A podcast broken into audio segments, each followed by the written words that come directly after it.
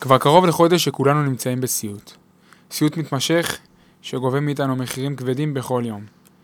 מי מכם שסבל מסיוטים בעבר יודע שבכל סיוט יש רגע אחד שמאותת לך שאומנם אתה נמצא בסיוט, אבל תכף אתה מתעורר למציאות הנורמטיבית שמחכה לך מעבר לפינה. זה לאו דווקא אקורד הסיום של הסיוט, אבל זה בהחלט רגע קטן ומנחם. ביום רביעי קיבלנו רגע, רגע כזה בבון. מאז אנחנו עסוקים בשאלה האם רגעים כאלה עוד יגיעו בקרוב.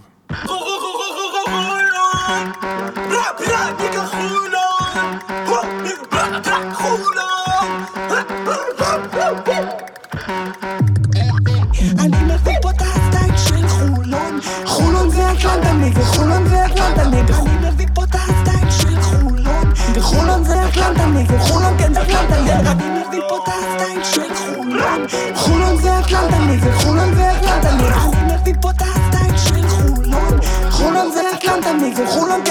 כן יום ראשון, חמישה בנובמבר 23, שעת ערב באולפני המקלט שבחולון, ששינו את שמם לתקופה האחרונה לאולפני המקלט. אה, פודקאסט הכל סגול במהדורת מלחמה.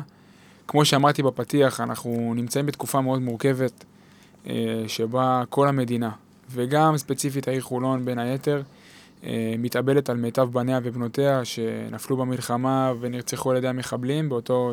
באותו יום נוראי של השבעה באוקטובר ואחריו.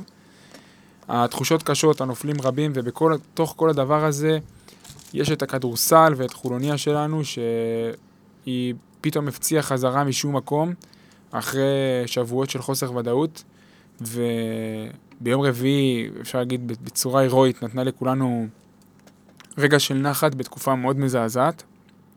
אז אנחנו בפרק 60, אה, בפרק הזה אנחנו ננסה לעשות כמה דברים. קודם כל, בין היתר באמצעות יושב ראש המועדון ובאמצעות מנהל הקבוצה. ננסה להבין איפה הקבוצה עומדת בימים האלה, איך היא מתנהלת ביום שלה, באילו קשיים היא מתמודדת ומה, ומה העתיד צופן לה.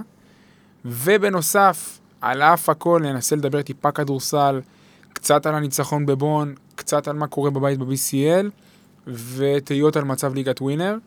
אז יש לנו המון עבודה בפרק הזה, בואו נתחיל. איתי באולפן מאיר עובדיה, מה שלומך? בסדר, מה נשמע? אני מנסה להסתדר, שוב על הארון עובך אתה. ברוך השם.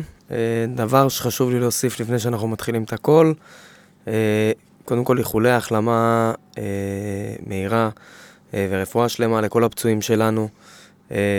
ביניהם גם לאלון שאולי, שאמרו לנו שהוא מאזין קבוע והוא נפצע החלמה מהירה. ונפצע באחת מהקרבות שהתרחשו במהלך החודש הזה. אה, כמובן, חזרה מהירה לשבויים שלנו, אה, ואי אפשר באמת לנחם, אבל התנחומים הכי כנים לכל משפחה שאיבדה, יש כל, כל בית בישראל. מכיר מישהו ש, שאו נחטף, או, או פצוע, או עבר איזה משהו, אה, ומפה זה באמת המקום לאחל לכולם את האהבה שלנו, את התמיכה שלנו, וגם שיהיה בהצלחה לחיילים שלנו. אמן ואמן. סתיו טבוך, מה שלומך בימים האלה? אני מצ... מצטר... רגע, אני מצטרף לשובל. אה, פרק לא פשוט ובתקופה כזאתי, אבל אנחנו ננסה לתת קצת אסקפיזם. אז אני חוזר אליך שובל, אה, כי מה שהדברים שאמרת ישר מכניסים אותי לאירוע של קצת פרופורציות. אתה יודע, מ-7 באוקטובר אנחנו נמצאים במציאות כזאת שלא הכרנו. והשאלה הנשאלת זה מה, מה, מה המקום של, של הכדורסל במציאות הזאת? כאילו, האם אני צריך להתנצל על זה שאני עכשיו יושב ומקליט פודקאסט על כדורסל בזמן שהדברים האלה קורים בחוץ? האם אני כאילו צריך אה, להתנתק? או שאתה אומר שזה המקום שלנו כאילו לנסות אה, לתת טיפ, טיפה תחושה של נורמטיביות? תראה, זה מצחיק, אנחנו מדינה שהיא די משוגעת. אה, אם אתה חי פה במדינה, אז אתה, עצוב להגיד את זה, אבל אתה רגיל שיש פתאום כמה טילים, ופתאום איזה פיגוע, פיגוע או איזה משהו, והחיים כאילו ממשיכים. פה מן הסתם זה אירוע בקנה מידה הרבה יותר גדול, אה, שמשפיע על כמעט כל בית במדינה. אה, זה מאוד קשה. אני כן יכול להגיד שכל מי שילך לראות uh, סרט דוקומנטרי או איזה כתבה או משהו על 9-11, הוא יראה בצמוד אליה את ה... כמה ימים אחר כך את המשחקים שהתחילו לשחק בניו יורק, בין אם זה משחקי בייסבול. גם, לא? גם NBA, גם ניו יורק ינקיז בבייסבול, אפילו הנשיא בא לזרוק את הזריקה הראשונה, שזה איזה טקס שם, וזה באמת אירוע שהוא מאוד uh, חקוק בה בהיסטוריה האמריקאית. זה משהו שבעצם ציין סוג של תקומה שהם קמים מהאסון הקשה הזה. אני מניח שגם אצלנו יצטרכו לחזור לשגרה הזאת, בין, גם בליגות המקומיות, אנחנו רואים שהקבוצות, לפחות בכדורסל, באירופה חזרו לשחק, אני מניח שגם ברגל זה יחזור. אה, אבל שמע, בסופו זה- של דבר, זה איזשהו מקום מפלט שיהיה לאזרחים פה, שגם צריכים את זה מתישהו, איזה משהו לנפש, ש, שזה בעצם האהבה שלנו, זה משהו שבסוף לא תהיה ברירה ו- וזה יצטרך לחזור, וזה דרך שיסמן גם את התקומה אחרי אסון באמת כזה כבד. אז תשמע, אז, אז שובל דיבר על ה-9-11, ואני גם, אני גם ספציפית עם מאיר, היה לי הרבה דיונים איתך בתקופה הזאתי, על השאלה הזאת של אה, תבוסתנות מול אה, לוחמנות, ברמה של הכדורסל אני מתכוון. כאילו, עד כמה אנחנו צריכים להרים ידיים ולהגיד, רגע, בואו נשים את הכדורסל בצד, יש פה אירוע שהוא יותר גדול מכולנו, וגם המצב גם הוא בלתי אפשרי גם. אנחנו תכף נשמע על הקשיים של המועדון ועל מה שקורה שם. או שאתה אומר לי, תשמע, אה, רוי, אני מבין, וצריך לקרוא את התחת כדי לנסות לייצר פה איזה משהו. ב- במצב, מטבע הדברים, אני בעיקר מבין שאני לא מבין. אה, אני יכול ביום, ביום נתון להגיד את דעתי בצורה מסוימת, ויום אחרי זה הדעה שלי תשתנה בהתאם לכל מה שקורה מסביב. אני חושב שה... שה... בכלל, באופן כללי, כל מה שקורה זה גם אה, משפיע עלינו ברמה האישית, בתור אנשים. אני, אני גם איבדתי שני חברים מאוד מאוד קרובים, אה, וגם הרבה אנשים שאני מכיר, ו- ואני חושב שאני רואה כאילו ה line-up מולי, ואני רואה שהשם של הפרק זה נלחמים על הפרקט, אבל באמת אני חושב שהשם של הפרק צריך להיות פרופורציות. כי זה, זה בעצם מה, ש, מה שאנחנו צריכים להסתכל עליו, אנחנו צריכים רגע להבין שבהקשר לשאלה שלך, שהאסקפיזם הוא חשוב, וכדורסל זה החיים, והכל טוב ויפה, אבל ברמה המנטלית אנחנו צריכים גם להרים את עצמנו רגע לפני, לפני כל, ה, כל הדברים האלה. אני באופן אישי ניסיתי, ניסיתי לעשות את זה גם לעצמי, ובאמת לה- להשתקע במה שאני אוהב, שזה כדורסל, ולראות כמה שיותר, ולהימנע מלראות נגיד חדשות וכאלה, זה עדיין קשה. ו... ואני חושב שאנחנו, שעכשיו, אחרי שעברו כמעט חודש ימים, אני יכול להגיד ש... שהשאלה שלך, היא, התשובה שלה היא להילחם, לוחמנות. זו, זו הדרך הנכונה. אה, תשמע, זה חשוב. אה, אני, אני כאילו מבין שיש מציאות בלתי אפשרית, אני מבין את זה. אני, היה לי גם ויכוחים על זה עם אנשים בתוך הקבוצה, גם שובל כתב לי, כולכם כתבתם לי. אני מהר מאוד ברחתי למקום הזה, אני חושב שזה, כמו ששובל אמר, אולי זה מאוד גם אמריקאי, אבל עצם העובדה שביום רביעי היו חבורה של חבר'ה שמייצגים את ישראל על אדמת חו"ל, לא משנה אם זה עכשיו גרמניה, חבר'ה שהיו בבלגרד או בכל מקום, בכל מקום אחר, הניפו את הדגל של המדינה, עם כמה שזה קיצ'י וזה קצת, אה, לא יודע מה, זה יותר מכדורסל וזה חשוב. ובגלל זה הדעה שלי זה שאנחנו רואים את המאמצים שהמועדון עושה, ותכף גם נשמע עליהם ברמה של כאילו לעשות שמיניות באוויר כדי להצליח לשחק כדורסל, זה חשוב, ולא להרים ידיים ולהגיד האירוע פה מקופל, ו... וגם אנחנו, באולפן הזה, יש לנו זכות שאנחנו אוהדי הפועל חולון, כי אם במקרה היינו אוהדים של מכבי רמת גן, קריית אתא, נס ציונה, הרצליה, אז גם לא היה לנו את הזכות בחירה. היו לוקחים את זה מאיתנו ו- ו- ולא נותנים לנו לבחור. אה, לפחות בשלב הזה, כן? לא, לא יודע מה יהיה עוד חודש, חודשיים. אז זה, זה, זה כבר חשוב, ו- וזה דיון שילווה אותנו לאורך ככה כל הפרק. טוב, אה, מדיבורים תיאורטיים, בוא נגיע באמת לתכלס. איך זה לנהל קבוצת כדורסל במציאות בלתי אפשרית כזאת? בשביל זה מצטרף אלינו על הקו מנהל הקבוצה מקפריסין, ניר אורון. אה, הפרק איתו עלה לפני איזה משהו כמו שנה וחצי, והוא החזיק די הרבה מאוד זמן בטבלת הפרקים המאוזנים ביותר.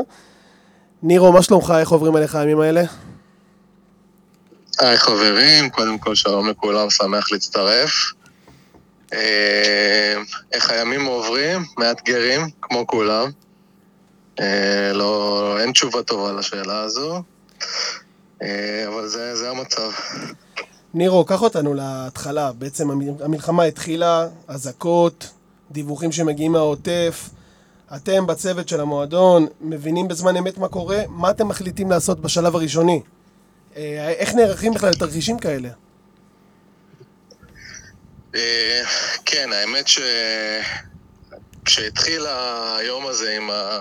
היום הארור הזה עם האזעקה הראשונה, אז מיד ככה היינו בקשר עם כל הזרים. אני תוך כדי האזעקה מתכתב עם הזרים ו... ומוודא שהם אה, יודעים מה לעשות ושהכול בסדר, ב- בתיאוריה שלי זה היה, אוקיי, מקסימום זה יהיה עוד איזה יום-יומיים כאלה, ו...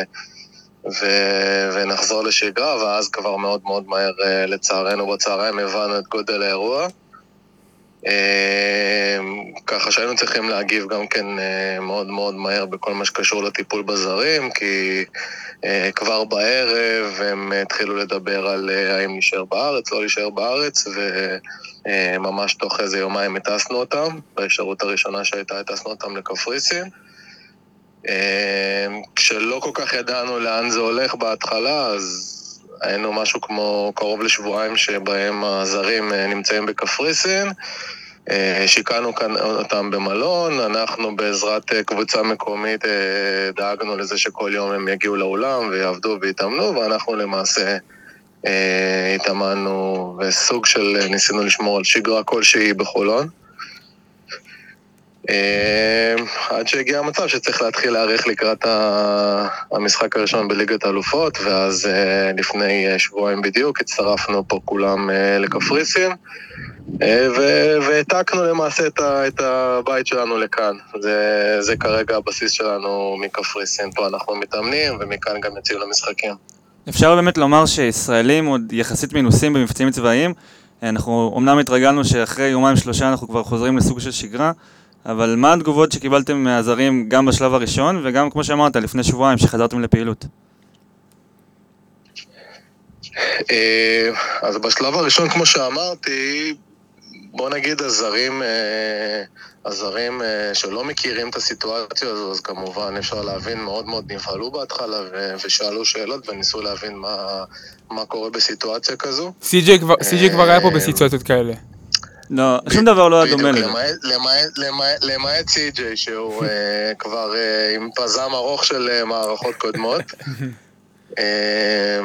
אז הוא ככה היה מאוד מאוד רגוע, אני חושב שגם זה עזר לשדר לזרים שלא צריך להיבהל ולעלות על המטוס הראשון לארה"ב, אלא טיפה להרגיע את העסק, ואני חושב שגם השתמשנו בו כסוג של צינור כזה שינסה טיפה להרגיע את החבר'ה, ושלא לא רק המסרים יגיעו מאיתנו, אז הוא גם מאוד עזר לנו בנושא הזה.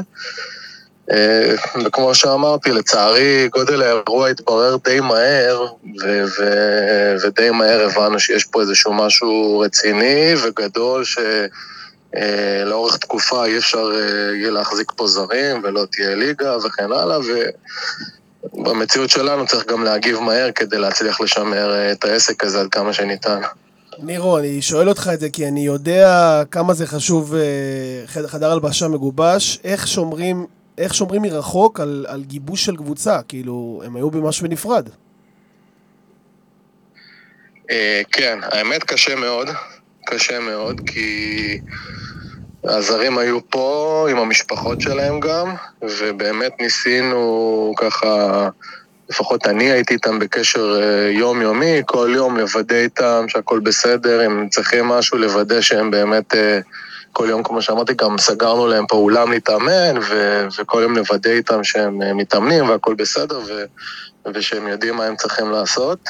אבל זה לא באמת הרגיש כמו, כמו קבוצה, זה קצת הרגיש כמו איזה משהו מנותק כזה לחלוטין, כי, כי גם אנחנו בבית למעשה לא הצלחנו באמת לעשות אימונים אה, נורמליים, הסגל הפך להיות מאוד מאוד דליל.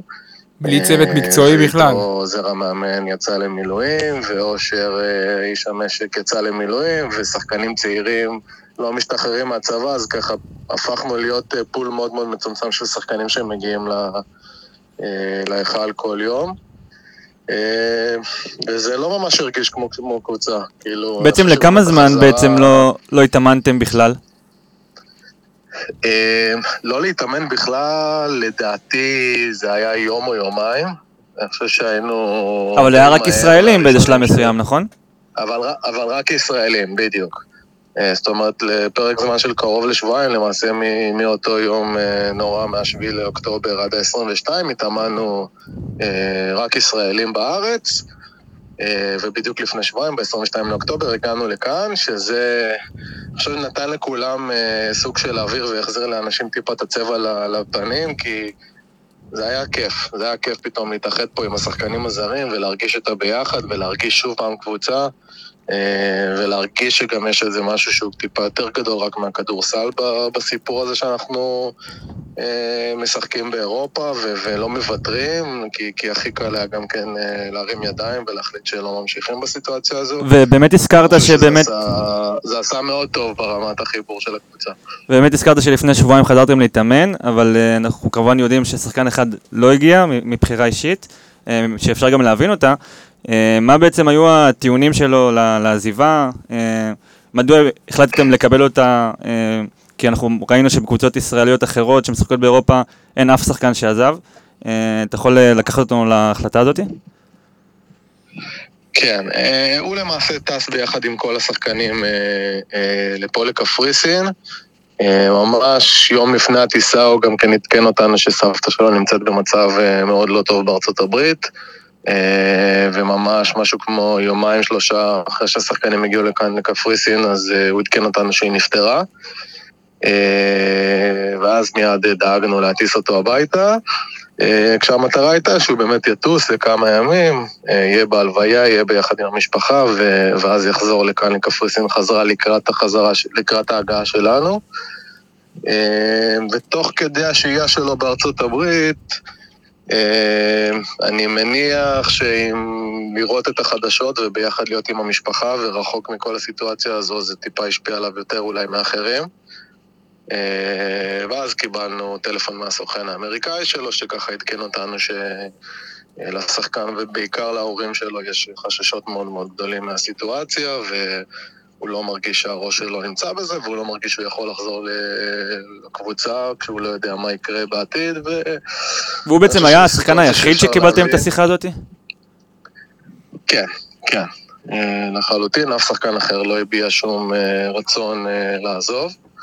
אני חושב שבסיטואציה הזו גם אסור לשפוט אף אחד, ו- ואפשר להבין בן אדם שלא עבר סיטואציה כזו אף פעם, ופתאום חווה מלחמה במדינה זרה, אז, אז אני לא חושב שהיינו צריכים להחזיק אותו פה בכוח, אז מיד הבנו את, ה- את החשש שלו ואת הרצון שלו, ו...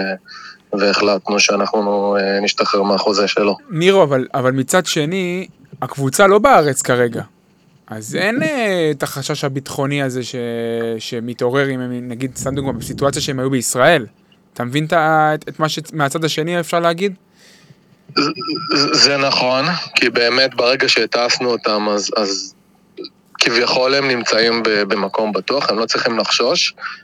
אה, עוד פעם, אני לא יכול להיכנס לשיקולים שלו, אני יודע שמה...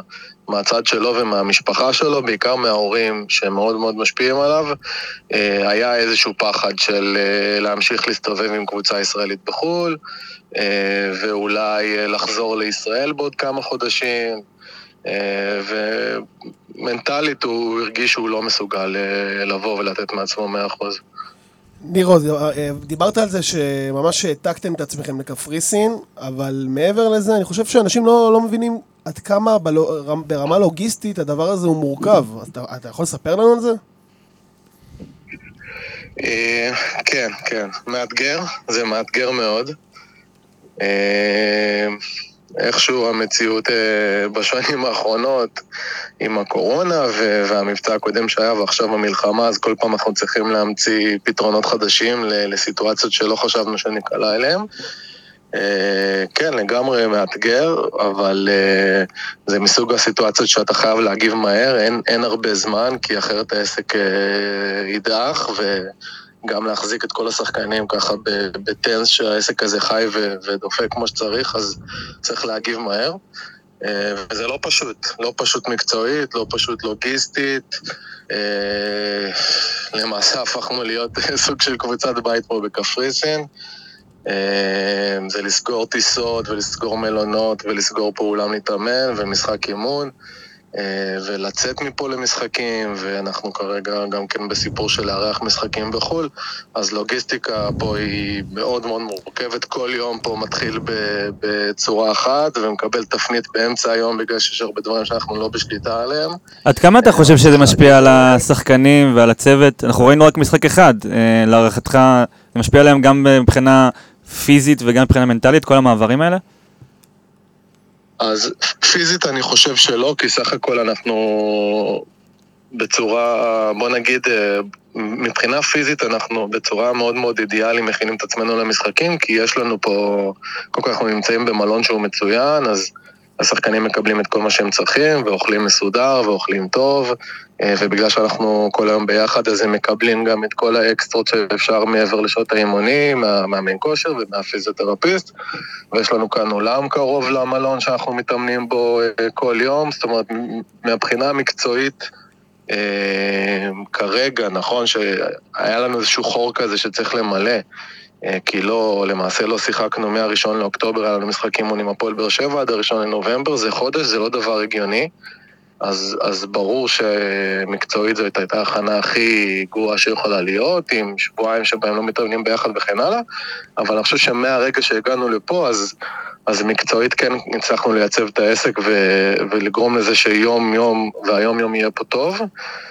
אה, אבל מבחינה מנטלית זה קשה, זה קשה לכולם, אין, אין ספק בכלל. אה, גם החוסר ודאות זה משהו שלא עושה להרבה אנשים סדר בראש, כשלא יודעים מה קורה מחר ולא יודעים איפה משחקים ומתי משחקים. אה, להיות רחוק מהבית זה מאוד מאוד קשה. אנחנו פה שבועיים, אנחנו עכשיו ביום ראשון מדברים, אחרי שחזרנו הביתה ליום וחצי באמצע יום שישי עד ראשון בבוקר. יש לנו פה עוד שבועיים, זאת אומרת, אנשים פה אה, עוזבים את הבית, עוזבים את המשפחות לפרק זמן של מעל חודש, אה, עם איזה יומיים בבית פה ושם, אז זה לא קל. אבל עם כל הקושי הזה, אני חושב שיש איזשהו משהו שככה טיפה נותן איזושהי רוח מסוימת ומגבש, כי, כי אנחנו מרגישים שיש פה משהו גדול יותר מכדורסל. אה, בטח במשחק בבון, שאני באופן אישי, אני חושב שמקצועית לא... אני לא רוצה להגיד שלא האמנתי, כי כולנו מאמינים תמיד, אבל באמת היה איזשהו חשש מאוד מאוד גדול איך מופיעים למשחק הזה עם, עם הכנה די לקויה, ועם חודש שלא שיחקנו, והשחקנים לא בכושר משחק ולא הכי חדים וכן הלאה, אבל אני חושב שהיה איזושהי רוח מאוד מאוד מיוחדת בתוך הקבוצה, השחקנים באמת... מאוד מגובשים, ובגלל שאנחנו כל היום ביחד אחד עם השני, אז, אז יש איזושהי תחושת אחדות כזו, ו... ותחושה שאנחנו משחקים על משהו גדול יותר, משחקים אה, תחת הדגל של אה, מדינת ישראל ולא רק הפועל חולון, ומייצגים את המדינה ואת האוהדים שלנו, אז אני חושב שזה נתן לנו באמת לעלות עם 200 אחוז, כאילו לא כקלישאה, אני חושב שבאמת הרגשנו שאנחנו נותנים מעצמנו יותר בזכות הסיטואציה, והשחקנים אה, עשו את זה על המגרש. נירו, בון, איך הם uh, קיבלו את הסיטואציה? הם, כמה לויאליים הם היו אליכם? אה, היו חבל על הזמן, אני באמת חייב להגיד. אה, קודם כל מהרגע הראשון, אז בקשר שלי איתם, הם, הם, הם הבינו את הסיטואציה, כי היו לנו המון המון שינויים. אה, בגלל חוסר הוודאות והעובדה שלמעשה היו שינויים בתאריכים והיינו צריכים להגיע מישראל וכן הלאה, אז הלו"ז שלנו כל הזמן השתנה. אז די שיגענו אותם, זאת אומרת, מתי מגיעים, מתי מתאמנים, באיזה טיסות, מאיפה מגיעים, כל פעם הסצנריו הזה השתנה. אה, אבל הם לגמרי הכילו והבינו את הסיטואציה. אה, וגם בכל מה שקשור לצד האבטחתי של האירוע הזה, אז באמת הם עשו את כל המאמצים. מהרגע שנחתנו היה שם כוח משטרה שאני לא זוכר דבר כזה. אה, שליווה אותנו לאורך כל, ה, כל השהייה שלנו, במלון, בנסיעות, באולם. אה, ואני חושב שההחלטה שלהם לוותר על הקהל אה, ולקיים את המשחק, וזאת החלטה שלהם ולא של המשטרה, אז אני חושב שזה באמת צעד מדהים מבחינתם. אני באופן אישי הודיתי להם ברגע שהיינו שם, כי, כי זה לא החלטה קלה. זה, זה לוותר על הכנסות מכרטיסים, זה... לא יודע, להתמודד עם מנויים ולראות מה עושים איתם, אולי מפצים אותם על איזה משחק. אה, ברמה הספורטיבית כמובן שאתה תמיד רוצה לשחק עם הכוח הדוחף של הקהל שלך, ובסוף הם ויתרו על זה כי הם נטו חשבו עלינו. אה, הם ידעו שעם הקהל שלהם לא תהיה שום בעיה, אבל הם גם נורא חששו שיהיו כל מיני אוהדים וגורמים כאלה שירצו לנצל כן, את הפלטפורמה הזאת, לבוא ולעשות פרובוקציה ויגיעו למשחק הזה, והם לא רצו לתת להם את הבמה הזו, אז באמת כל הכבוד להם בקטע הזה, שהם קודם כל חשבו עלינו, ויש לי רק דברים טובים להגיד עליהם, ממש. זה, קודם כל זה באמת משמח לשמוע. נירו, לסיכום, אני לוקח אותך אה, שנה קדימה, אתה יושב עם אחד הזרים הבאים של הפועל חולון, ואתה צריך להסביר לו שהכל בסדר כאן והכל טוב כאן. אתה, אתה רואה את עצמך מגיע לסיטואציות כאלה? אה, כנראה שכן, כנראה שאני אצטרך לעשות את זה. אה, כי זאת עוד, זה לא עוד איזה מבצע או איזושהי מערכה שאורכת שבוע, שבועיים ו, ואז נרגעת, זה משהו שאנחנו לא יודעים מתי הוא יסתיים, ובתקווה שכמה שיותר בקרוב, אבל התעודה של זה תימשך עוד הרבה זמן. אין ספק שזה מין דבר כזה שיכול להיות, אה, בוא נגיד, בעוכרינו, כשאנחנו נצטרך אה, להחתים שחקנים בקיץ, ו- ואז אולי הם יתחילו לחשוב האם זה נכון או לא נכון להגיע לישראל מבחינה ביטחונית. זה, זה ברור לי שזאת שאלה שכל בן אדם אה, ישאל את עצמו, האם זה נכון להגיע למדינה הזו. אה, אבל אני מאוד מאוד מקווה שבסופו של דבר אה, הדברים פה יחזרו ל- לשגרה מסוימת, ו- ותחושת הביטחון תחזור לכולם, וגם הזרים שנמצאים פה. אה, יחזרו לארץ באיזשהו שלב, ואז יוכלו להפוך ל- לשגרירים טובים עבורנו ולהסביר שהחיים פה בסך הכל הם אה, חיים טובים ובטוחים.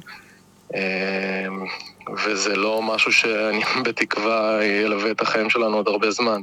אנחנו באמת מקווים. נירו, קודם כל טוב לשמוע אותך, אני מקווה שאתם שומרים על עצמכם, ואנחנו מאחלים לכם באמת מכאן המון המון בהצלחה. תודה רבה ובהצלחה, בטח. תודה, תודה שעלית. תודה לכם. ביי ביי. תודה לכם, תודה לכם, ושיהיה רק בשורות טובות ושקט. אה, טוב, אה, שמענו את אה, ניר אורון. הוא דיבר על בון ועל ה- על היחס שהם קיבלו שם ועל ה- על הכבוד שהמערכת שם נתנה. אני לא בטוח שזה משהו שהפועל חולון צריכה, צריכה לצפות לו שהיא נוסעת לשחק בטורקיה, לדעתי. אבל בואו רגע נדבר עד כמה שאפשר ברמה המקצועית על מה שקרה בבון. מזמן לא ראינו כדורסל. הניצחון, המשחק האחרון היה המשחק בגביע ווינר נגד הפועל ירושלים, אה, ומאז, אתה יודע, התחושות האלה שהיו בתחילת העונה של סגל חדש והכל חדש ולא יודעים מה קורה והכל, ופתאום כאילו הכל נעצר.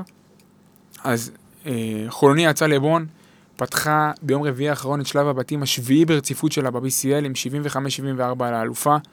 אה, טלקום בון, באחד הניצחונות באמת המרגשים, המפתיעים ובאמת קשים אה, שהושגו כאילו אולי אי פעם בשבע שנים האלה במפעל, אני מנסה לחשוב על דוגמאות, אני לא יודע מה... מה, התחלנו? יאללה, נו, חזרנו לפרופורציות שלך. כל ניצחון הוא הכי גדול. תן לי משהו, תן לי משהו. אה, עושה בסדר. לך context? קבוצה ששיחקה, אם אני, לא, אם אני זוכר נכון, לפחות עשרה משחקי טרום עונה, פלוס אה, אזור חמישה, חמישה מחזורי ליגה ומשחקי גביע וגביע עולמי, והגיעה עם חמישה ניצחונות רצופים, סבבה? עם סגל אחד הטובים בבית, top שתיים בבית לדעתי, ובמשחק בית, נכון שלא היה בו קהל, מול קבוצה שהייתה הייתה בהכנה, ההכנה שלה- ההכנה שלה הייתה קלוקלת, כי היה שחקן אחד שהיה פצוע, ו- ולא היו מספיק משחקים, ולא הספיקו לעשות עוד משחקי אימון לפני הליגה, ולא הייתה ליגה בכלל, ועברו לשחק בקפריסין, ושחקן אחד עזב את הקבוצה, הרכז הבכיר שלך, גם לא תגיד משלים סגל. אז תגיד לי, אם יש לך רגע, דוגמה, אז אה, הניצחון הכי גדול בתולדות הקבוצה ב-BCL? אני לא יודע, ברמת, ה, ברמת הכותרת, אם אני שם קונטקסט למשחק הזה, מה עמד... אני שמעתי על סוכניות הימורים בגרמניה שנתנו לחולון 1 ל-8. מול בון, כאילו, הכל בסדר, זה לא עכשיו ברצלונה. גם אחרי מה שאנחנו שומעים מניר, צריך להגיד שאתה אתה, אתה רואה שגם האנשים בתוך, בתוך המועדון לא באמת האמינו ש... כאילו, עוד, פעם, מאמינים תמיד כי מאמינים, אבל ברמת הרציונליות, ברור. אני לא חושב ש... שציפו ל... למרות לא שאני צמוד. מכיר לפחות בן אדם אחד שהיה בטוח שננצח, אה, שזה אני, אבל אה, בסדר. אה, אולי אני אופטימי טיפש, אבל סבבה. בוא רגע נדבר רגע על הכדורסל. מאיר, תן לי קצת זום אין מקצועי, מעבר לדבר הזה של ה... של ה... אה, לא יודע מה, כל הנסיבות שהיו מסביב, איך אנחנו יכולים לדבר על המשחק הזה ברמת מה שהיה, ומה היה ברמה הטקטית. טוב, אה, המשחק, כמו שכולם ראו, התחיל אה, במילים עדינות ובלשון המעטה לא טוב. ראו הרבה בלבול והרבה, אתה יודע, זה היה נראה פשוט רע. אין לי יותר מדי איך אה, אה, להסביר את זה. ואז כמה פעולות אישיות, אה, סי.ג'י אריס שלשה, ו- וגם קרופורד עלה ו- ונתן שלשה, ושון. אה, אז כמה פעולות אישיות החזירו ברמת המספרים את הקבוצה למשחק, עדיין הקבוצה לא הייתה שם. אה, ואז מה שקרה, אה, שרפי קיבל החלטה לעבור ל- לאזורית, ומהרגע הזה המשחק השתנה, כי הגרמנים פשוט לא, לא כל כך... אה, נראה, נראה שהם לא שיחקו נגד אזורית, האמת שאני אני זוכר, אה, סלחו לי על הקטע החולני הזה, אבל אני זוכר שראיתי את המשחק של אה, בון נגד הקבוצה הבחריינית באליפות העולם, ו, וראיתי שהם... עזוב, המשחק נגמר כאילו בתוצאה... 50 הבדל. לא נעים, אבל, אבל ראיתי שלדקות מסוימות הבחריינים שיחקו הגנה אזורית, וראיתי באותו רגע, ראיתי את זה כאילו שהם לא כל כך יודעים מה לעשות, כי הם לא איזה קבוצת... אה, זה לא קבוצה שהפורטה שלה זה ללכת רק לקליעה, הם רוצים לרוץ, הם רוצים לעשות דברים אחרים. אה, למרות זה- שיש שם- למרות שיש שם גארדים שלא התביישו להרים את הזריקות מבחוץ. יש שם גארדים שלא התביישו, אבל אין שם הרבה אינטליגנציה בהתקפה. זו, זו, בכל אופן, זו דעתי. פריי, השחקן הש... הנורבגי שלהם, אה, הוא נתן הצגה, והוא נותן הצגה מתחילת העונה, והוא באמת היחיד ש... שידע לענות על הדברים האלה וקיבל את האומץ אה, לתקוף את החורים באזורית, אבל אה, פחות או יותר מהרגע הזה, זה נתן גם ביטחון לקבוצה בהתקפה.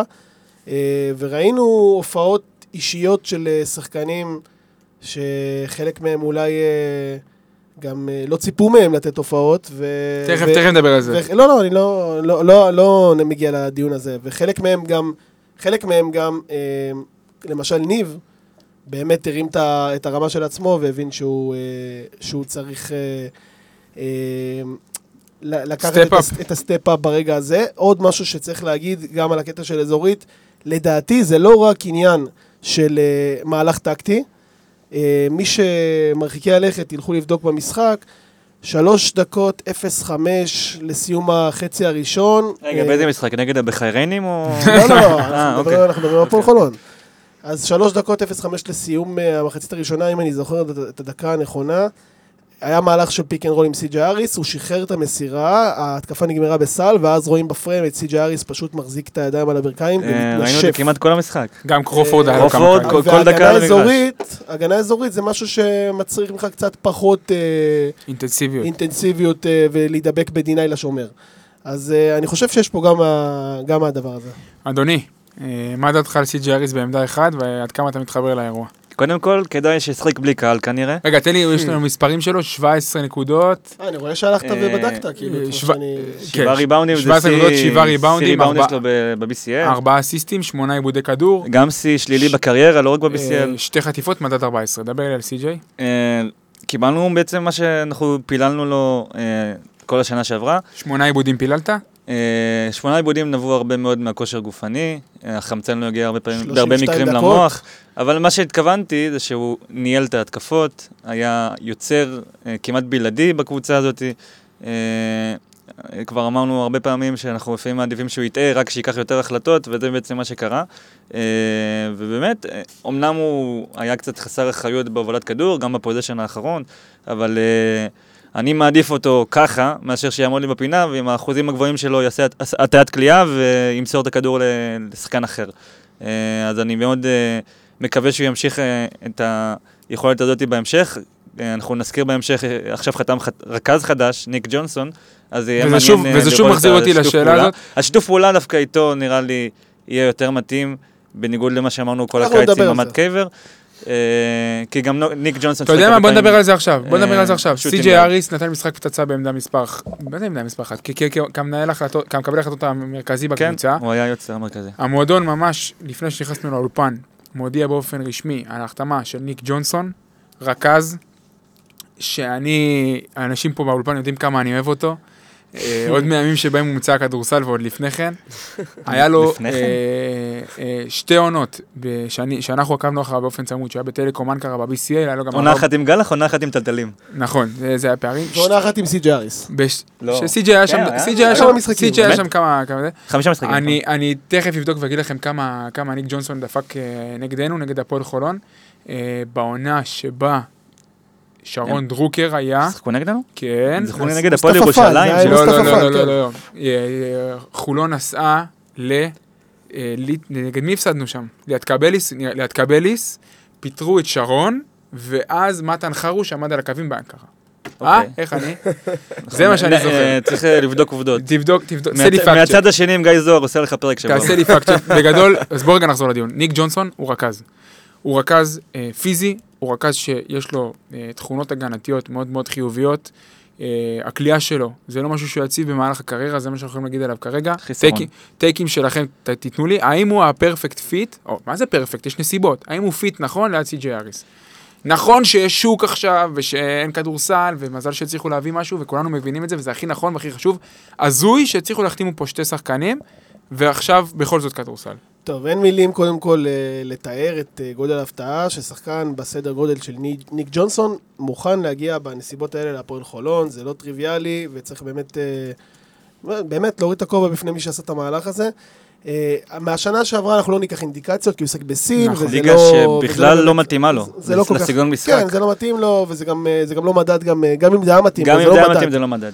אז אנחנו נלך שנה אחורה לננטר.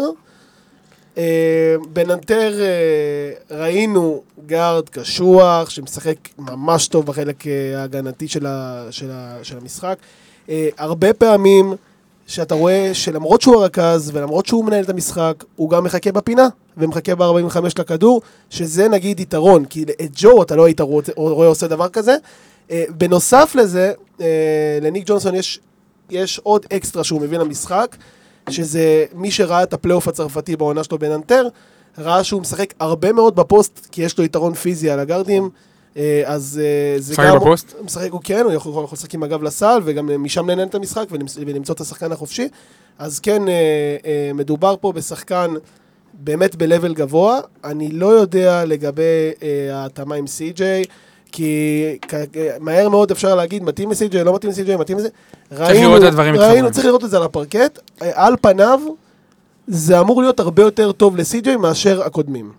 אה, אני רוצה להתחיל עם פיקנטריה קודם, כי ב-2014 הוא נבחר בדראפט. הוא נבחר במקום ה-42, מה זה היה יוסטון? הוא נבחר ביוסטון. אתה יודע מי נבחר לפניו בדראפט, בחירה אחת לפניו? לא. ניקולה יוקיץ'. וואו. ואתם יודעים מי נבחר בחירה אחת אחריו? אדי טווארס. אז זה באמת הפתיע אותי ממש. משולש אה, העבר. רגע, טאבו, רק, לגבי לסגור את הנקודה, נגד הפועל חולון שתי משחקים בעונה של 19-20, משחק ראשון ב-36 דקות, כלה 15 נקודות, שני ריבאונדים, שלושה אסיסטים, אה, עם, בוא נראה, ובמשחק האחרון, 23 דקות עם 13 נקודות וארבעה ריבאונדים, מדד 12. אז אנחנו כמובן מקבלים משחקן שאו-טו-טו בן 31, הוא בעברו היה אתלט גדול אה, ושומר מעולה, אני מקווה שגם היום, אני לא בעברו? יודע איך הוא מגיע מבחינה... אה, אני לא יודע, אה, זהו, אני לא אוקיי. יודע איך הוא מגיע עדיין. שחקן שמגיע לקבוצה ישראלית במצב הזה, בחודש הזה, צריך להטיל ספקות, אולי אה, מצבו הגופני, משהו שקרה בסין, אני לא יודע, לא בדקתי, לא חקרתי. בסין, בסין המספרים שלו רחוקים ממספרים של שחקן אמריקאי ממוצע בסין. כן, לא אבל הוא גם סגנון, סגנון. שונה. מאיר הזכיר את זה שהוא עמד בפינה, צריך לציין, בצעירותו, בקולג'ים, הוא היה שוטינגארד, הוא היה מוגדר כשוטינגארד ולא כפוינט גארד, הוא עבר כזה סוג של אדפטציה לעמדת הרכז. אה, הוא שחקן שחושב היום, לדעתי, הרבה יותר על מסירה מאשר על קליעה, אה, וזה אני מאוד אוהב.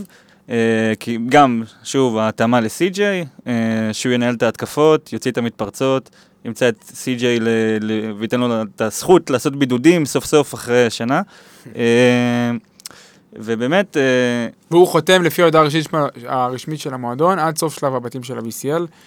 אה, ורק לשישה- נקודה אחרונה, זה שחקן ששיחק באירופה גם בננטר וגם בטורק טלקום, שתי עונות בכל קבוצה.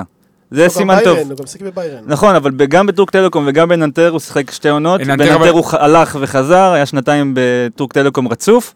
אה, זה מעיד כנראה משהו על השחקן, ו- שהוא גם טוב כאיש מערכת, סוג של... ולכל חובבי המידרין צ'אט, שנבהלו מהעזיבה של קייבר, שהוא אוהב את הזריקות האלה לשתיים, אין לכם מה לדאוג, זה שחקן שאוהב לקחת את הזריקות האלה גם.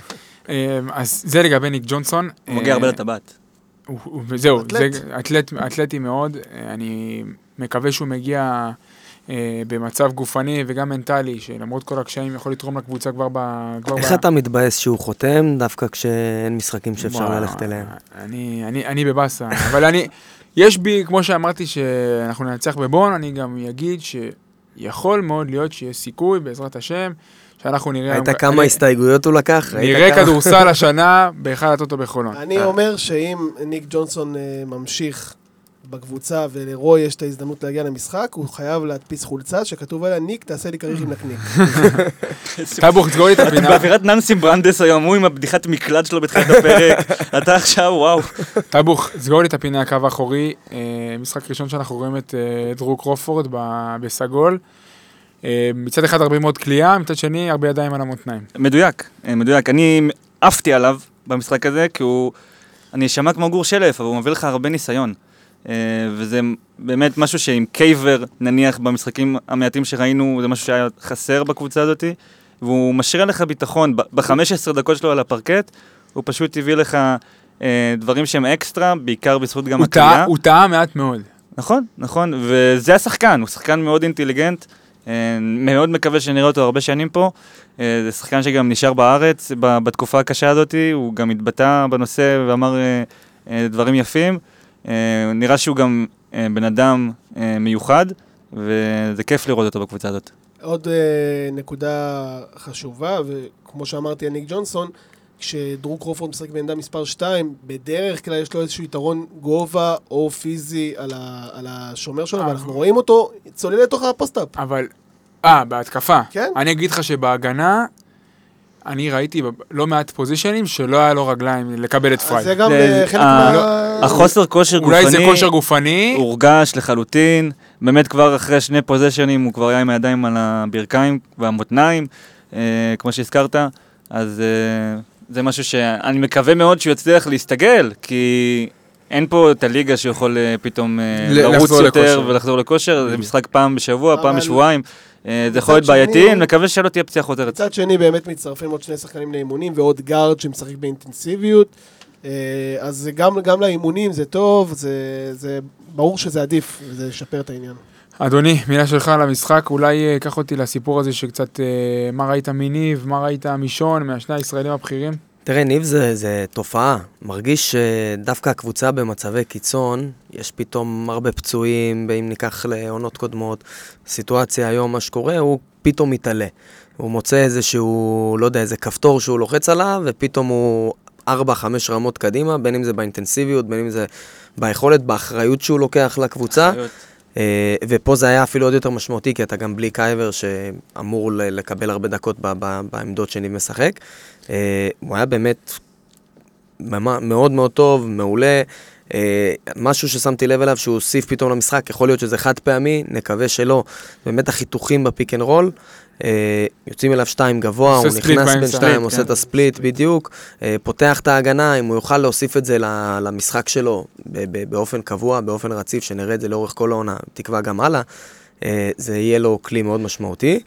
רק אני אה, אשים את הסטטיסטיקה, 28 דקות, קלע 12 נקודות, מס- אה, הוריד שלושה ריבאונדים, מסר חמישה אסיסטים, וחטף פעם אחת. והפלוס מינוס הגבוה בקבוצה פלוס 13. כמה סלים לשתיים הוא לא, זה לא. ג'סטין סמית היה עם פלוס 18. אה, נכון. לא, זה מדד.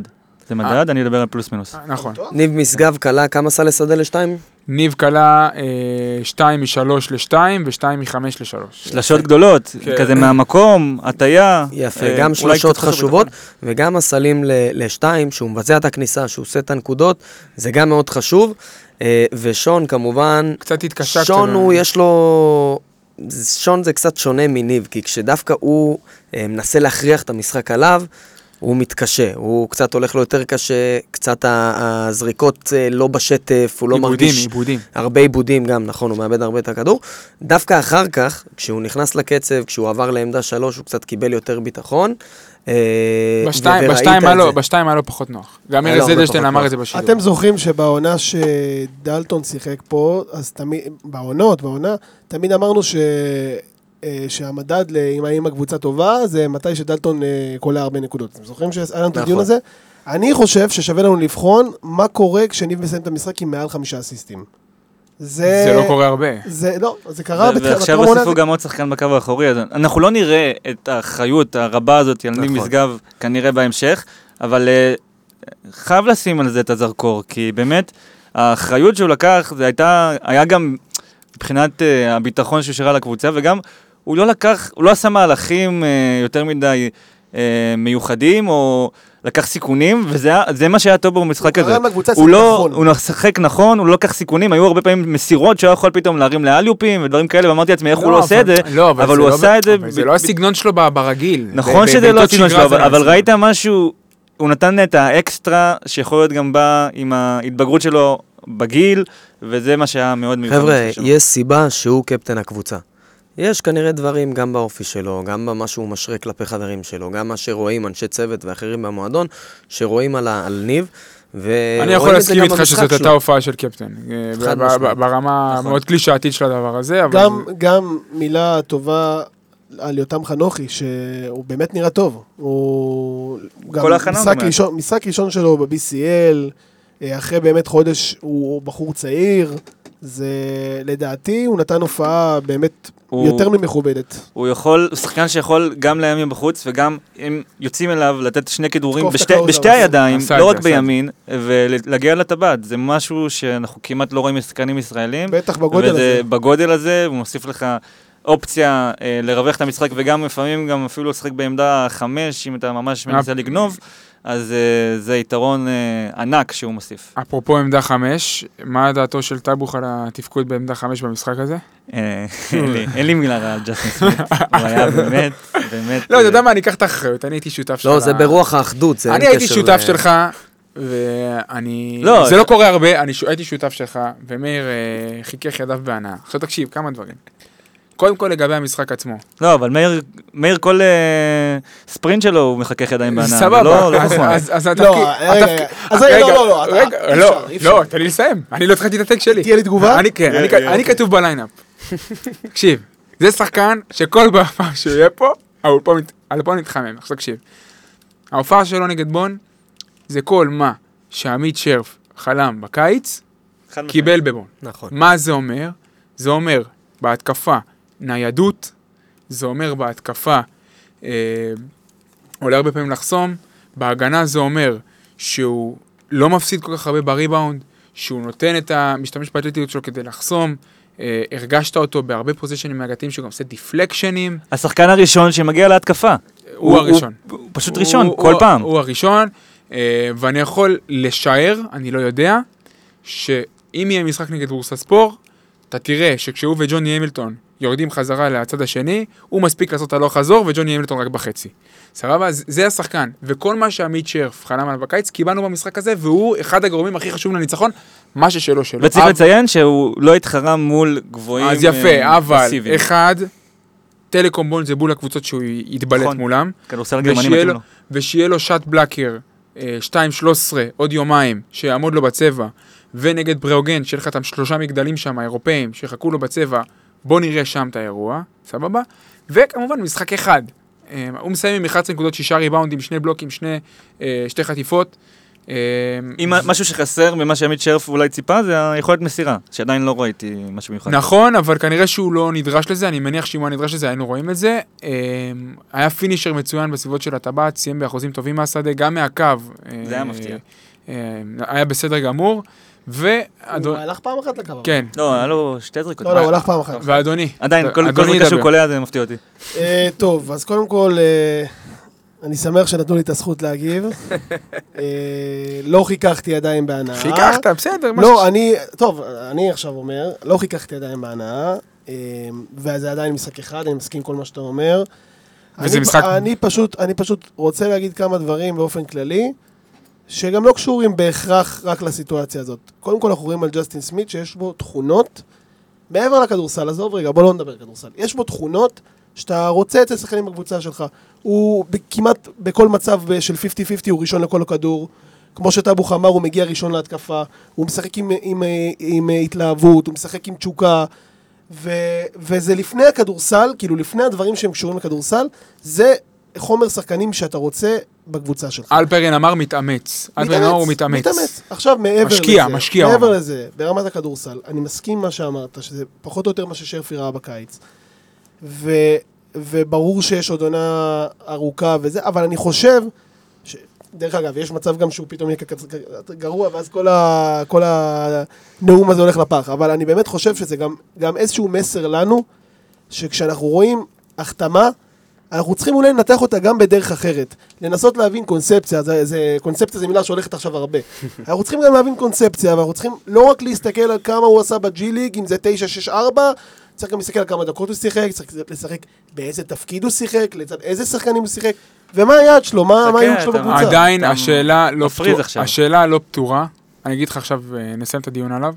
השאלה לא פתורה שאם במידה והמשחק בבון הוא התקרה של ג'סטין סמית, אם אתה, בהינתן זה שאתה לא תוכל לקבל ממנו הופעות יותר טובות מהדבר הזה, כי זו הופעה מצוינת, האם זה עדיין מספיק לגבוה בארבעה זרים?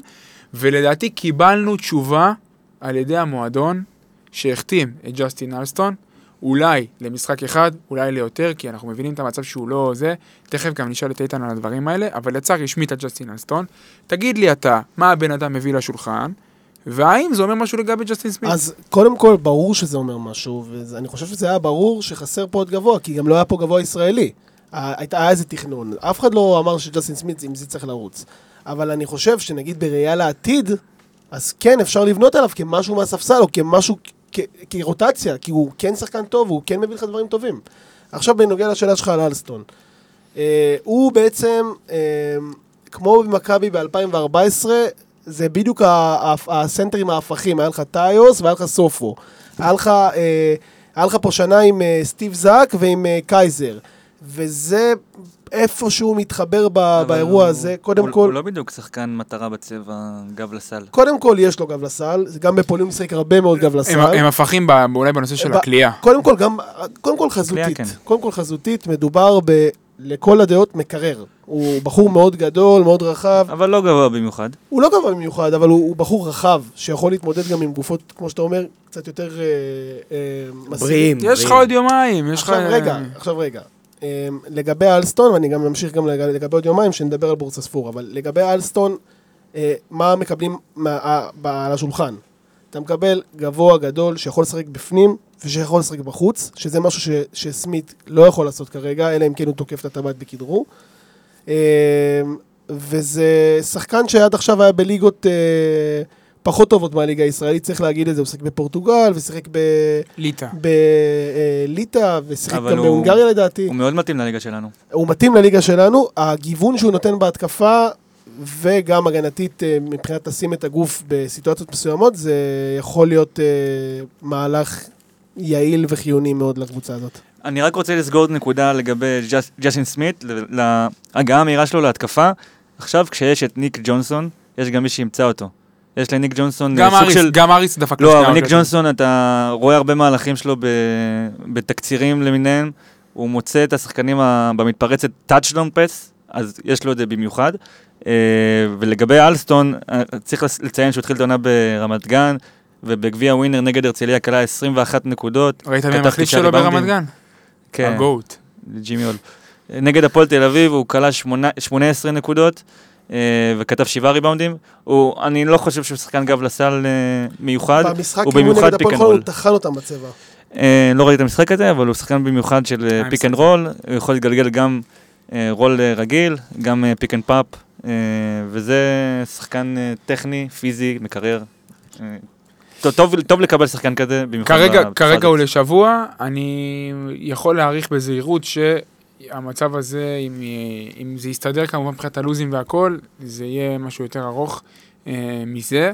בואו נדבר שנייה, אולי קצת אה, רגע על הבית, מה אנחנו אומרים, האם בסופו של דבר, ההחלטה של המועדון, אנחנו רואים את המועדון מתאבד על, ה... מתאבד על הטופ 16, כאילו, אה, כאילו אה, שני, שני, שני שחקנים זרים פתאום, אתה ניצחת בבון, אה, תכף נשאל כאילו מה, לאן זה הולך, אבל אנחנו רואים שתי קבוצות נוספות בבית שלנו, בריאוגן בליגה הספרדית מתקשה, אני אבדוק לכם עכשיו. 1-6. מה היא עשתה נגד ברצלונה, עכשיו נגמר המשחק אה, נגד? ברצלונה. כן, כן, כן, כן, כן. היא פתחה את המחזור במקום ה-17, היא ניצחה במחזור הראשון של ה-BCL את בריאוגן, 20 הפרש לא, את בספרד. אה, בורסה את אה, ספורט. בורסספור בספרד, אה, 48-68. אה, ומצד שני בורסספור, קבוצה שיש בה תכלס המון המון כישרון. בגלל המצב הביטחוני לא עשינו פרק פריוויו של BCL כמו שצריך, כמו שכתוב בספר, אה, בספר מותג, ו- ולא ראינו את זה. אה, מילה שלכם, מה, מה, מה, מה אתם רואים עד עכשיו מהקבוצות? ו- אה, ומה- לגבי בריאוגן אנחנו תמיד יודעים שאנחנו מתקשים נגד קבוצות ספרדיות. וכשקבוצה ספרדית מגיעה מהדרג הרביעי, זה בחיים לא יכול להיות משהו טוב עבורנו. הפסידו עכשיו, היום הפסידו 16 הפרש לברצלונה בבית. ג'סטין אנדרסון ו- ופרנקאמפ ג'- שיחקו? ג'סטין אנדרסון ופרנקאמפ זה שני השחקני הרכש שהצטרפו מתחילת העונה, שני שחקנים מצוינים, אנדרסון אה, בחירת דראפט לדעתי גבוהה. סיבוב הוא ראשון. בווירג'יניה, שיחק הרבה בג'י ליג. סיבוב הוא ראשון. שחקן הגנה טוב לפי מה אה, שאני יודע, מאוד מגוון. אנדרסון סיים עם 12 נקודות, אה, והם ממוקמים כרגע במקום האחרון בליגה הספרדית במאזן 1-7. אה, לגבי פרנקאמפ, אה, לי אתה הוא רוצה מאוד מזכיר את... אה, אתה רוצה לספר על הבדיחה שלך עם הבנקאי היהודי? לא, נתקדם. הוא- מזכיר לי מאוד את... אה, אה, יואו, ברח לי השם שלו. עמית אזרח ששיחק בבסקוניה. מקס איידיקר? מקס היידיגר, מאוד מזכיר לי אותו, בסגנון משחק. הוא באמת מוסיף להם את הכוח רשע התקפי שאולי שהיה חסר להם. וג'סטין אנדרסון הוא two-way player כזה, גם אסיסטים, גם ריבאונדים, גם נקודות, הכל. אה, וזה מוסיף להם טונה של כישרון, שלא היה שם. שלא היה שם, היה שם משמעת, היה שם שוטרס פליי. יש שם- יש שם המון גודל, טאבוך. גם בעמדה 3, גם בעמדה 2. זה, זה, זה סגנון שאף פעם לא מתאים להפועל חולון, אה, ואני מאוד סקפטי לגבי זה, אבל יש לנו קודם כל את המכשול של אה, בורסה אני ספורט. בשוק שעוד לא אמרת מילה גרבניס. סיים שם, לא? לדעתי הוא סי- הוא סיים שם את האירוע. אבל לא, אתה כל כך אוהב אותו. נכון. אה, הגרבניס אה, קיפל שם את האירוע. לגבי בורסה ספור, קבוצה שעל פניו אמרנו מאוכשרת, מתקשה להגיע ל-70 נקודות. ארבעה משחקים לא לא הגיע ל-70 נקודות. מה יש לך להגיד על האירוע הזה? אה, אני אדבר קצת אה, בנימה למשחק גם. בורסה ספור, כמו שאמרת, קבוצה כישרונית. לי היא מזכירה קצת את ראשון לציון שירדה ליגה.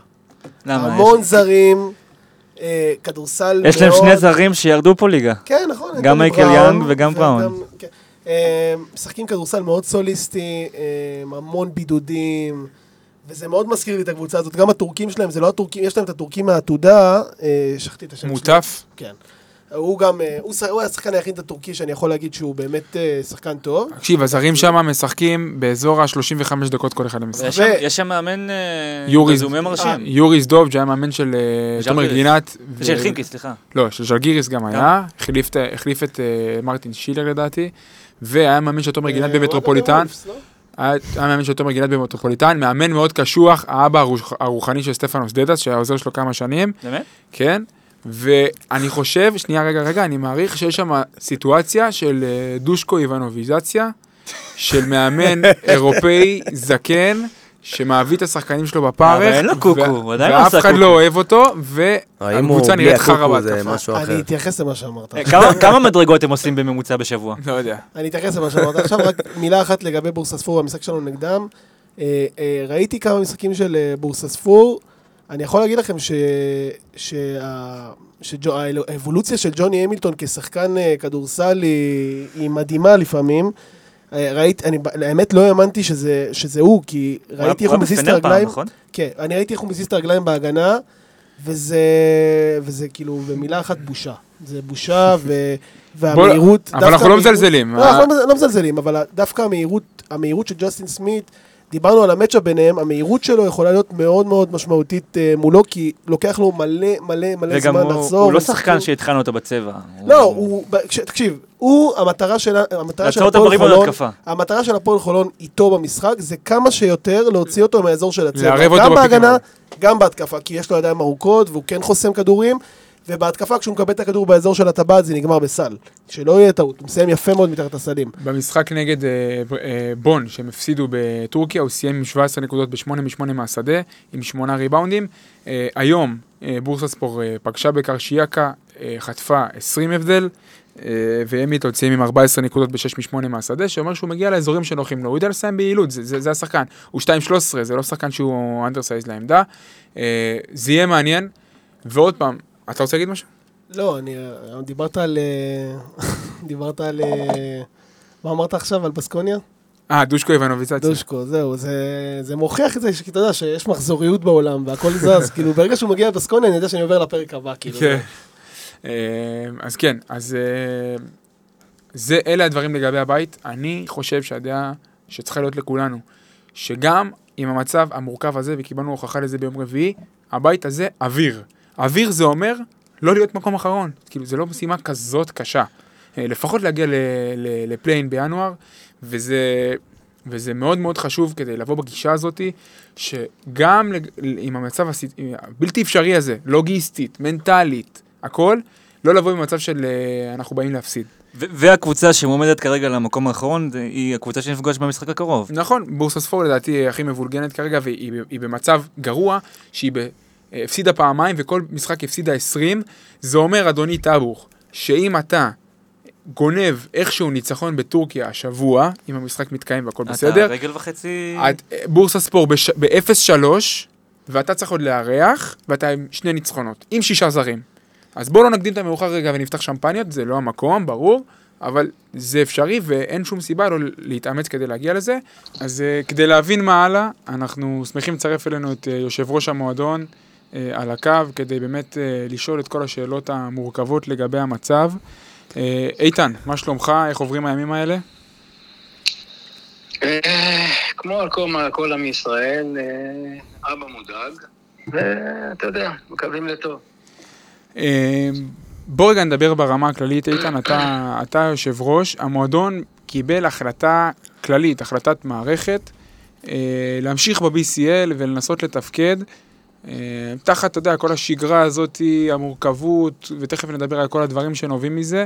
מה, מה הוביל אתכם בתור אה, האנשים של המועדון? מה, מה בסוף הוביל אתכם לקבל את ההחלטה הזאת ולא להחליט, אנחנו מרימים ידיים ופורשים? יש, יש לזה הרבה, הרבה סיבות.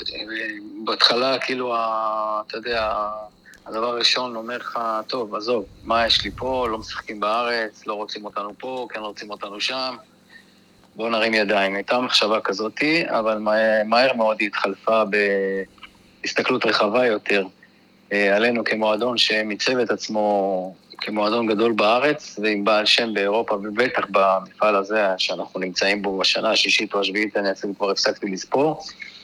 אה, ואמרנו שאנחנו נמשיך. התוצאות יהיו פחות חשובות, ואת זה אמרנו עוד לפני המפגש עם בון. ואנחנו לא ניתן לאף אחד אה, לפגוע בכל מה שעשינו בשנים האחרונות, ואף אחד לא יחזיר אותנו אחורה שנים.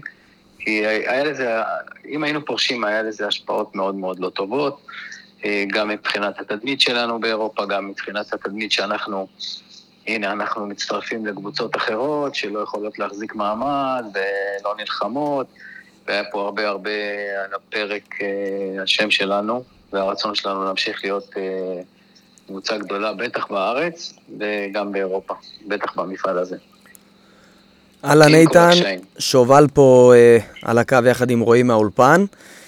אה, אני חושב שהדבר הראשון שעלה לי לראש, אה, ואני מניח שגם לאוהדים אחרים, אה, שבעצם שמענו על העתקת הפעילות לקפריסין, גם השחקנים הזרים, גם השחקנים הישראלים, זה בעצם הוצאות כלכליות כבדות, משהו שמן הסתם לא נלקח בחשבון, שבא לכולם בהפתעה. עד כמה באמת המועדון ערוך לזה, ועד כמה אפשר להיות ערוכים לסצנריו כזה? אתה צודק, ההוצאות הן אה, אחרות לגמרי, לא, לא מתוכננות, אנחנו כבר במאות אלפי שקלים הרבה יותר ממה שתוכנן.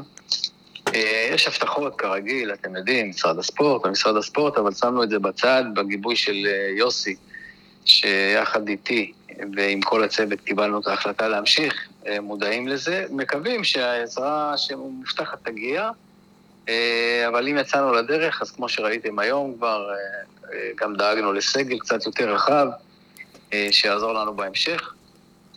גם להצליח ספורטיבית, למרות שבאמת זה היום לא בראש סדר העדיפות, אבל אתה יודע, בסוף זה ספורט ורוצים לנצח. אז באמת אה, העלית את הנקודה הזאת, התבשרנו היום על ההחתמות של אה, ג'סטין אלסטון וניק ג'ונסון. אה, עד כמה אפשר לנהל באמת משא ומתן עם שחקנים או סוכנים בסיטואציה כזאת, וגם עם כמה שבאמת הרצון היה לחזק את הקבוצה, גם עם העזיבה של קייבר וגם עם כל הסיטואציה, כמה זה באמת ריאלי, כמה זה אפשרי, או שזה יוצר עוד יותר בעיות ועוד יותר חורים? מאוד מאוד קשה אה, לדבר עם שחקנים על להגיע לישראל. אה, השחקנים האלה, אה, היו עוד שחקנים, בוא נגיד את, ה, את, אה, את הגארד, אה, לא יודע איך הוא נפל עלינו, הוא בסך הכל גארד עם ניסיון ויש לו רזומה, והיינו מאוד מבסוטים שהוא הגיע, אה, והוא מוכן להגיע, הוא כבר מחר יהיה באימונים, זאת אומרת, אה, אלסטון כבר היום באימונים יהיה. או מחר, אז היום נראה לי, הוא כבר הגיע לשם. אה, ובסיטואציה שנוצרה, אה, זה המקום להגיד שאפו גם למנכ"ל, גם למנהל קבוצה, שהם פשוט אה, 24/7. אני לא צריך אה, להגיד לכם, אתם יודעים איך שלושת הקבוצות האחרות שנמצאות בחו"ל, באיזה מערך הם עובדים ובאיזה גיבוי כלכלי הם נמצאים. זה בכלל לא על הפרק שלהם, הקטע הכלכלי, ומספר האנשים שמתפקידים שם הוא מעל 15, ואני, זה הזמן להגיד אה, כל הכבוד לחבר'ה האלה, באמת. איתן, להוריד- להוריד את הכובע בפנים. איתן, אני רוצה לשאול אותך על, ה... על הנושא המרכזי ככה שהוא על סדר היום בימים האחרונים, על ההחלטה לארח באתונה. אנחנו ראינו הודעה מה-BCL, ראינו סיקורים של אתרים, ראינו בסופו של דבר שאייק אתונה בסוף התקפלה ובסוף, אה, לפי הדיווחים באתרים, אה, לא הסכימה. ובסופו של דבר אני רוצה, אנחנו רוצים משהו ברור אה, מהמועדון כדי שנבין בגדול מה קרה שם. היו שיקולים, אני אגיד לך את האמת, יש אנשים שכתבו דעות מסוימות בפייסבוק, אני דווקא בדעות אחרות, כל, כל אוהד ככה לקח את זה למקום שלו, אבל מה, מה המועדון בעצם אומר ומה ההחלטה שנלקחה לגבי הנושא הזה?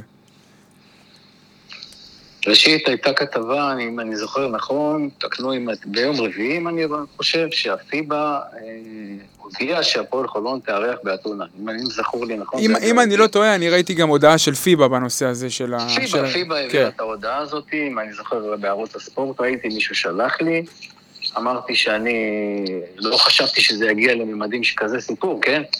אה, אמרתי שאנחנו לא, לא, לא קיבלנו איזו הודעה רשמית או משהו כזה, ואנחנו גם, אם תשימו לב, אין תגובה של המועדון בתוך הכתבה הזאת, אין שום תגובה שם, ובטח לא הוצאנו הודעה רשמית.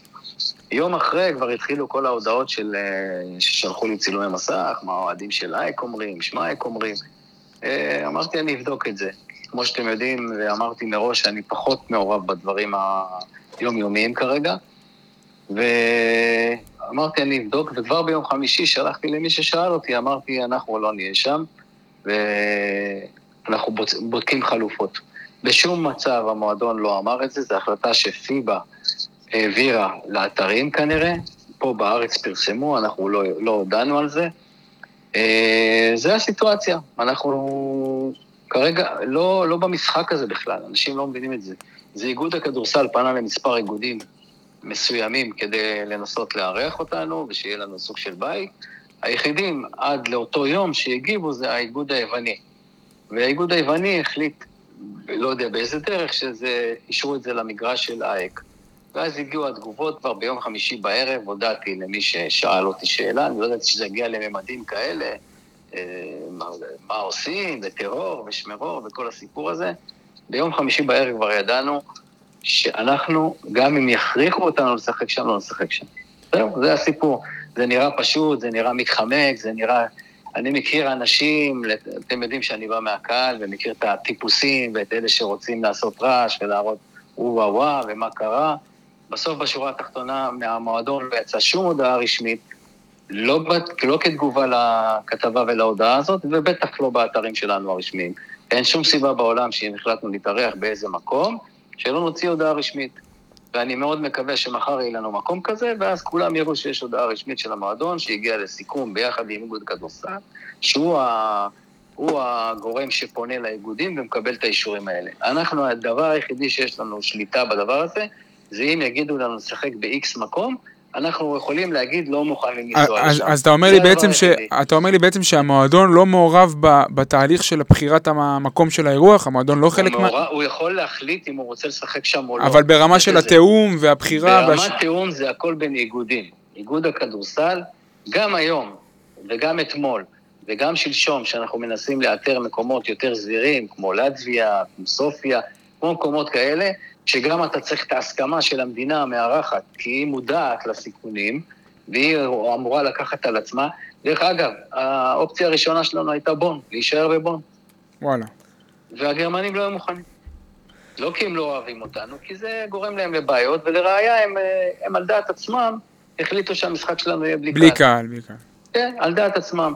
היה הכי קלאסי בשבילנו לשהות שם באיזה עיירה ליד ולשחק בבון. אנשים מאוד נחמדים, מאוד אהובים, ולא הסכימו. והיה עוד שתי מדינות שאוהבות אותנו והכל בסדר, אבל לא היו מוכנים לקחת את הסיכון הזה. אז כל מה שמתרחש מאחורי הקלעים לאנשים טיפת מושג, טיפת מושג מה הולך שם, וזהו, זה הסיפור. כל הסיפור הוא בין האיגודים ופיבה. והעלויות יש הכלכליות. הן לא על המועדון? איפה? העלויות הכלכליות של, נגיד, להתארח, נגיד, בגרמניה, או ביוון, או בלטביה, כל, כל מדינה יש כזאת. עלויות, יש עלויות, אבל ברגע שאיגוד כדורסל, נגיד היווני, או לא חשוב, הלטבי, או לא משנה, יחליט שהוא מארח אותך, אז זה מצמצם את העלויות, אין. קשר. אבל כן, אתה תצטרך את הטיסות ואת את הבתי מלון ואת כל הדברים מסביב, זה כן יקרה. ראינו שפיבה די הפנתה עורף לקבוצות היורופ קאפ. אה, האם הם מנסים לסייע לקבוצות ה-BCL בסיטואציה שלנו? אני לא יודע להגיד לך אם הם מנסים לסייע, אני יודע שזה המפעל הבכיר שלהם, והם אה, יותר חשוב להם כנראה, כמו שזה נראה, שקבוצות ישראליות, אנחנו וירושלים, לא נפרוש. אה, והם, בוא נגיד, עוזרים טיפה יותר, העזרה שלהם הייתה שהם דחינו משחק או שתיים, קצת בזמנים, אבל הנה, עובדה שעכשיו הם יכלו, לא רוצה להגיד לכפות על הטורקים, אבל להגיד להם שהם מחליטים שהם משנים את סדר המשחקים, והם לא עשו את זה. אה, בנוגע לטורקים, זה גם סוגיה שהיא ככה, על, על, נקרא לה לוהטת ב, ביום האחרון. יש מצב שהלחי הקרה שאנחנו מקבלים מהם זה מכוון, זאת אומרת, זה משהו בגלל הלך הרוח שם במדינה, שיש איזשהו סירוב להחליף, או שזה פשוט, זו הסיטואציה, הם מעדיפים לשחק בבית, אין שם כן, איזה... אנחנו, אנחנו לא מבינים מה יהיה הלאה, זו סיטואציה אבסורדית שהמועדון אה, מחתים שחקנים ומתכונן, ובסוף אנחנו לא יודעים עם מי המשחק. הם, אה, לפי אה, מה שאני יודע לאחרונה, הם מסרבים אה, להחליף ביתיות.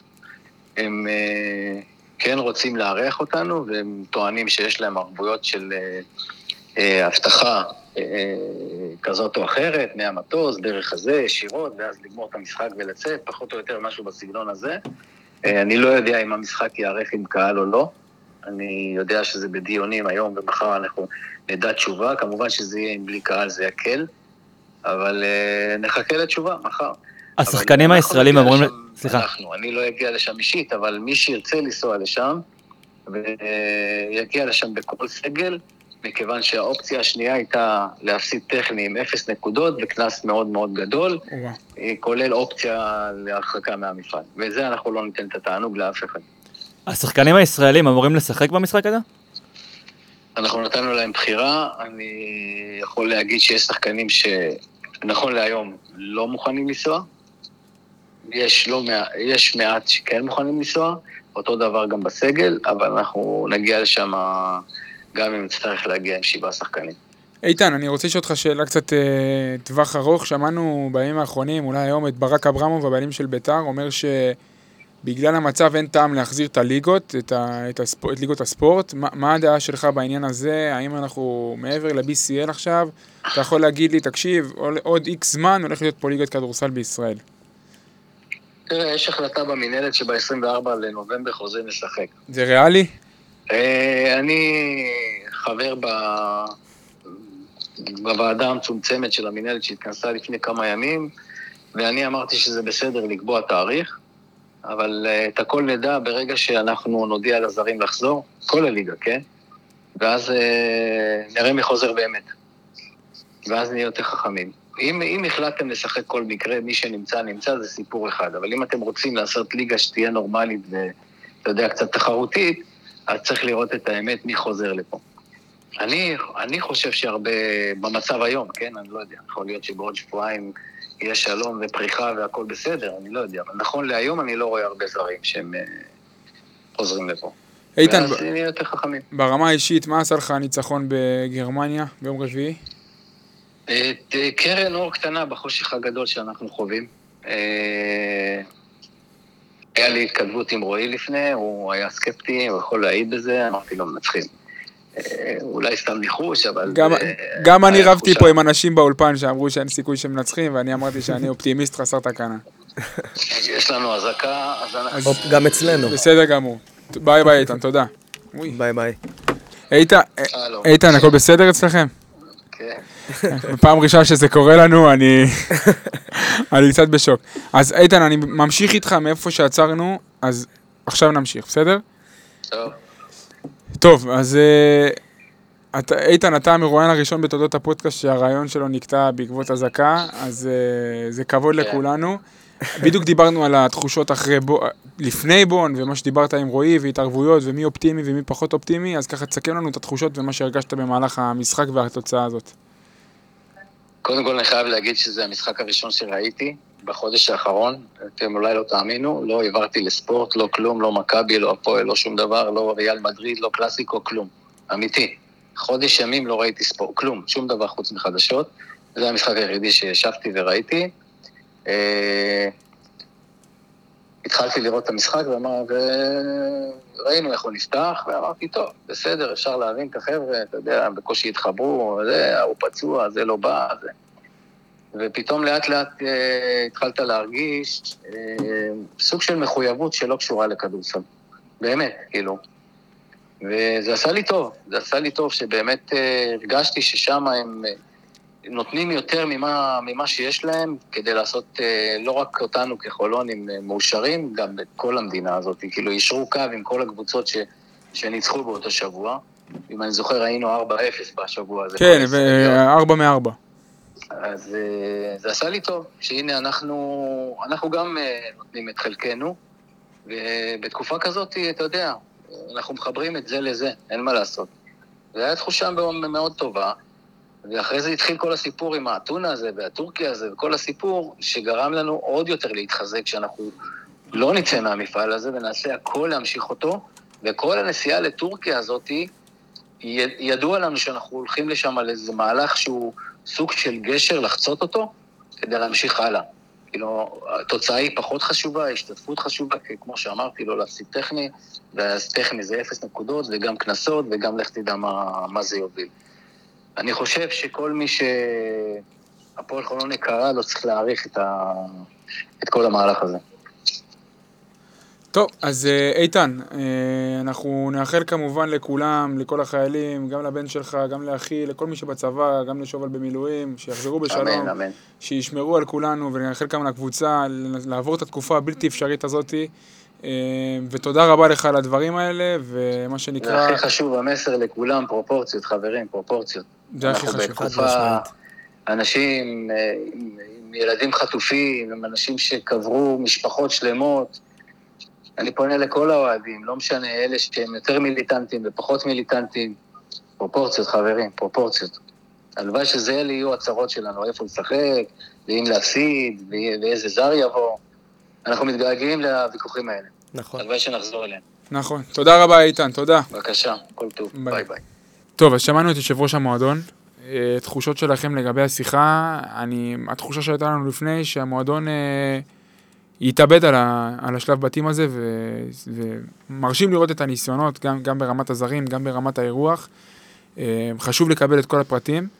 אה, איך הרגשתם להקליט במציאות הזאת? גם תפסה אותנו אזעקה באמצע, דבר אליי. תראה, כל מה שאתה עושה היום הוא מוזר. אני באתי לפה דוך מה, מהמילואים, עוד מדהים ו- ו- ומסריח, וכולם פה, כל אחד עם איך שהוא עובר. אה, אני חושב שזה כיף לשמוע שהמועדון באמת עושה את כל הדברים שהוא יכול כדי באמת להגיע למצב שפעם בשבוע יהיה לך תחרותי. קבוצה על, המשחק, על, המ- על הפרקט, שתהיה תחרותית, כמו שאתה אומר, שלא רק תעלה להופיע כדי להגיד, טוב, הופענו, אלא באמת שתהיה תחרותית, ומחתימים שחקנים שאפשר, ומנצלים הזדמנויות, ואתה רואה גם, לפחות כמו בשבוע שעבר, שבאמת הקבוצה עובדת ורוצה ו- ו- ומשחקת כדורסל לא רע. אה, אנחנו, אני מקווה מאוד שזה ימשיך ככה, אני מאמין שהרצון שם וה, אה, וה, והראש שלהם במקום הנכון. יאללה. אה, ואני מקווה שזה ייתן לנו גם, אתה יודע, את האסקפיזם הזה פעם בשבוע, ולעוף עם זה. נו, סכמו לי את הפרק.